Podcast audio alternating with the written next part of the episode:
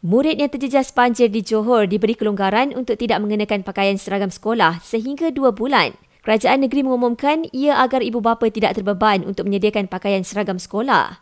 Baru-baru ini Kementerian Pendidikan mengumumkan kelonggaran kepada murid mangsa banjir untuk pakai pakaian yang sesuai jika tiada baju sekolah asalkan hadir ke sekolah.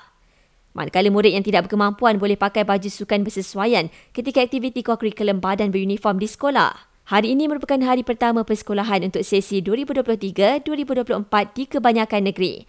Manakala ada sebahagian sudah mula bersekolah semalam. Dalam pada itu, KPM sedang tangani isu kekurangan guru subjek reka bentuk dan teknologi, bahasa Melayu, bahasa Inggeris dan pendidikan Islam. Perbincangan juga sudah diadakan dengan Suruhanjaya Perkhidmatan Pelajaran untuk pengambilan guru bagi empat subjek itu secara berfasa. Pengunjung Bazar Ramadan Rahmah bakal terima insentif RM20 seorang menerusi platform e-Dompet.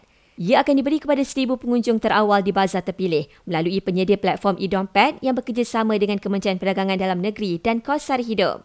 Jelas KPDN, setiap negeri akan melaksanakannya sebanyak enam kali. Jadi bermakna sebanyak 6,000 pengunjung akan terima manfaat daripada inisiatif itu di setiap negeri.